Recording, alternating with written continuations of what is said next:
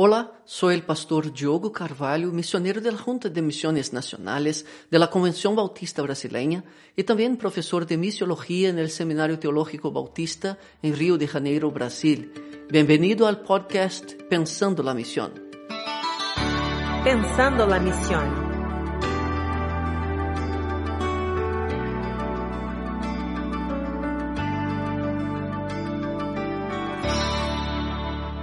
Después de hablar sobre el discipulado comunitario, el discipulado en grupos pequeños, llegó el momento del discipulado uno a uno. Solo recordando lo que separa estos tres aspectos es la respuesta a la pregunta ¿quién hace discípulos? Mientras Mark Dever respondería a la iglesia en su conjunto y Joel Comiskey el grupo pequeño, autores como Wayland Moore, de quien hablaremos más adelante, dirían quien hace discípulo es otro discípulo. Vamos a ver cómo funciona. Si remontamos la historia de este pensamiento en el siglo XX, llegaremos al tipo de discipulado que fue desarrollado por el estadounidense Dawson Trotman, fundador de los navegantes, y que vivió entre 1906 y 1956. Trotman es considerado por algunos como el padre del discipulado uno a uno moderno. Entre los líderes y autores influenciados por él, podemos mencionar a Bill Bright, Leroy Imes y una vez más, Waylon Moore. Dejaré claro en un momento por qué estoy hablando tanto de Waylon Moore.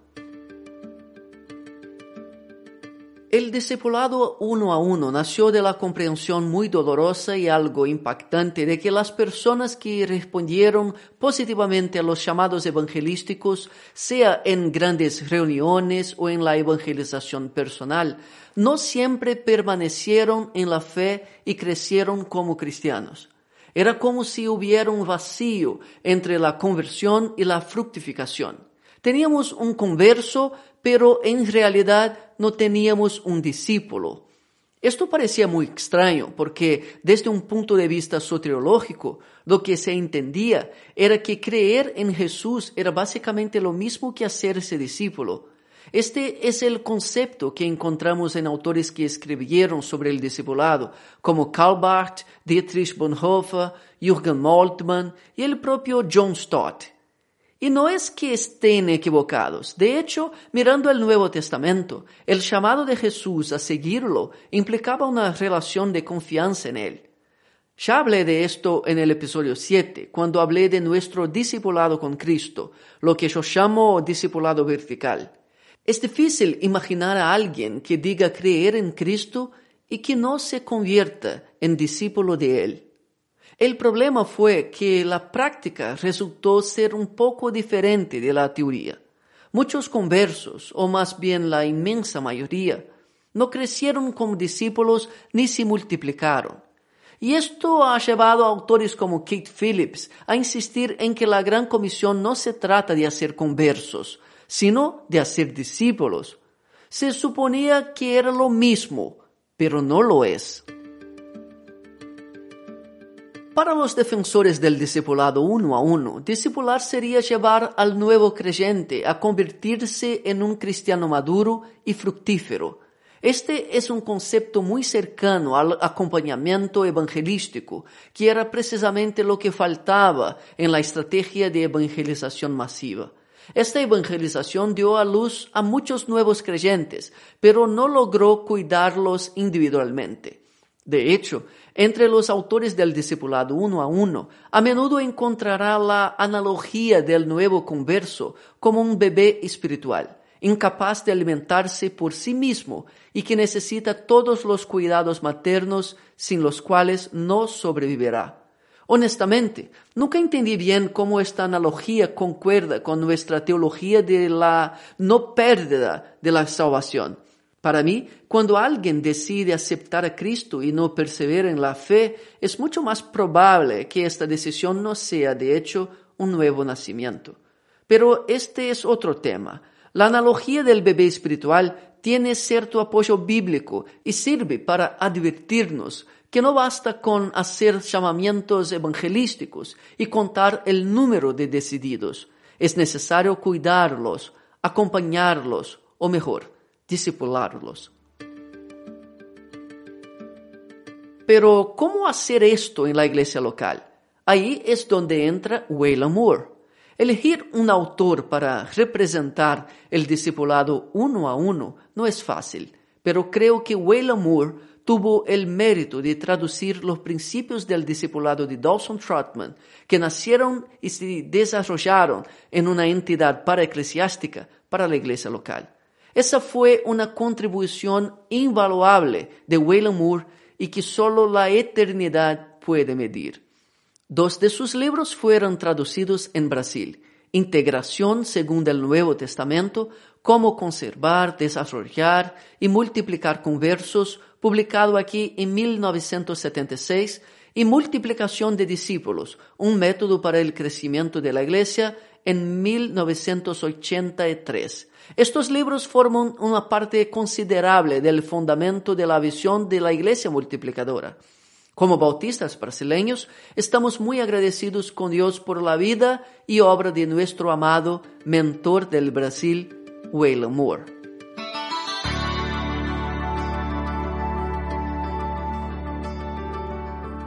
Molesto por el hecho de que los calentadores de banco son muchos, los obreros son pocos. Wayland Moore argumenta que la forma de criar a estos obreros es el discipulado, a desarrollar en la iglesia guiado por el Espíritu Santo.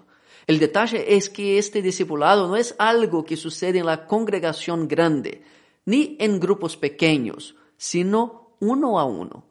Es un discípulo maduro el que debe discipular a un converso individualmente. El papel de la Iglesia es desarrollar un programa de formación para que todo el que se convierta esté acompañado de un amigo cristiano que se ofrezca como referente de lo que es seguir a Jesús. Este nuevo creyente debe poder imitar los pasos del cristiano más maduro hasta el punto de replicar el proceso con otro. Esto es lo que se llama multiplicación espiritual un principio tan importante para los defensores del discipulado uno a uno. Para Moore, el plan de Dios siempre ha sido que su trabajo sea realizado por todos los creyentes, no solo por los pastores. Por lo tanto, los pastores deben superar la división entre laicos y clérigos y trabajar para formar líderes laicos que sean capaces de evangelizar y discipular a las personas.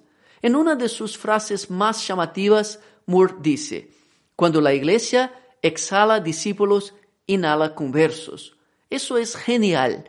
Cuando la iglesia libere discípulos al mundo, verdaderos discípulos que se multipliquen espiritualmente, recibirá de vuelta convertidos, traídos por estos discípulos.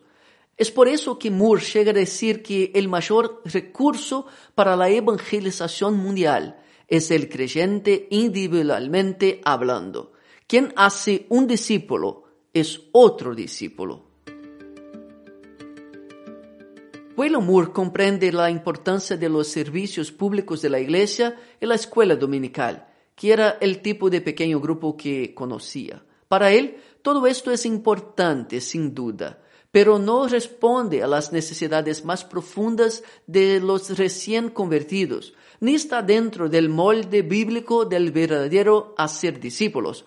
En los evangelios, Moore ve que Jesús tenía un ministerio privado, centrado en las personas, mucho más estratégico que su ministerio a las multitudes. Para él, si queremos copiar la forma en que Jesús hizo discípulos, debemos capacitar a los conversos para que alcancen a otras personas.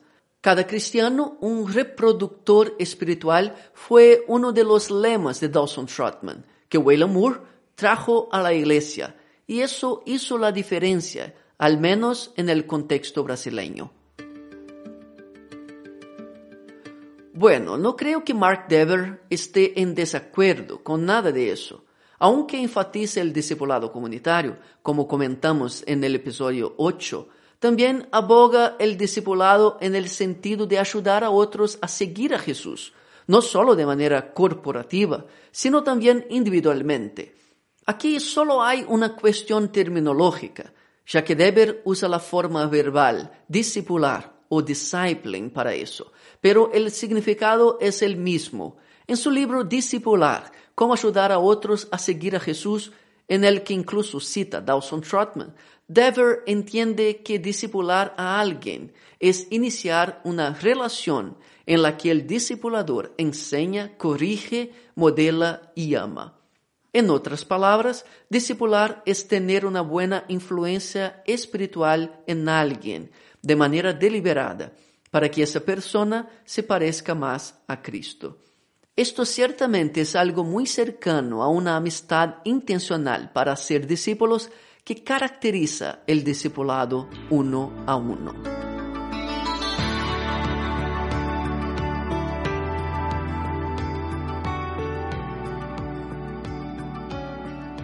Cuando pienso en el discipulado uno a uno, siempre me viene a la mente la ilustración de Roosevelt Arantes, misionero de Misiones Nacionales de Brasil y autor de un interesante libro sobre el discipulado llamado Raíces, Dinámica y Elementos de la Relación Discipuladora.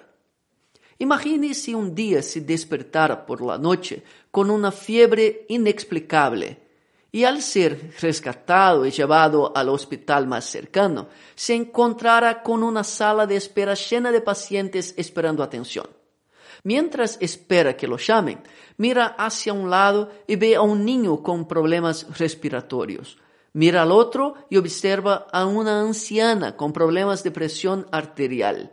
Mira hacia adelante y observa a una mujer embarazada en trabajo de parto. Y hacia atrás encuentra a una víctima de un accidente automovilístico. De repente, una enfermera pide la atención de todos y dice, Señoras y señores, nos disculpamos por la demora en nuestro servicio, pero solo estamos con un médico de guardia. Va uno a uno y podrá asistir a todos. La situación esa noche no es nada fácil y siguen llegando más personas para ser atendidas. En unos momentos, el médico sale de su consultorio y dice, en la vista de la gran cantidad de personas a tratar, decidí reunir a todos en el auditorio del hospital y dar una conferencia sobre cómo mantenerse saludable. Ya ha entendido todo, ¿no? El discipulado para ser efectivo necesita enfocarse en las necesidades específicas de las personas. Para eso, nadie mejor que el individuo para cuidar a los individuos. Todos sabemos que cada uno de nosotros es llamado a ser discípulos, pero no tiene sentido estar de acuerdo con esto si cuando se trata de pensar en términos prácticos, todavía pensamos que el discipulado es solo para algunos. Sin subestimar la importancia de otras vertientes del discipulado en la comunidad, en grupos pequeños, me gusta mucho la visión uno a uno del discipulado porque, en mi opinión, es la que más se acerca a la evangelización en la iglesia primitiva cuando todos los cristianos estaban comprometidos a predicar el Evangelio y a ser discípulos. Así se suponía que debía ser y así es como tenemos que luchar para ser hoy en día. Espero que en el transcurso de esta semana se haya convencido de que estos enfoques del discipulado no compiten ni están en conflicto, sino que se complementan. Dios nos ayude a ponerlos en práctica en la iglesia local con sabiduría y equilibrio para ser discípulos de forma más efectiva en el siglo XXI. Hasta el próximo episodio. Que Dios le bendiga.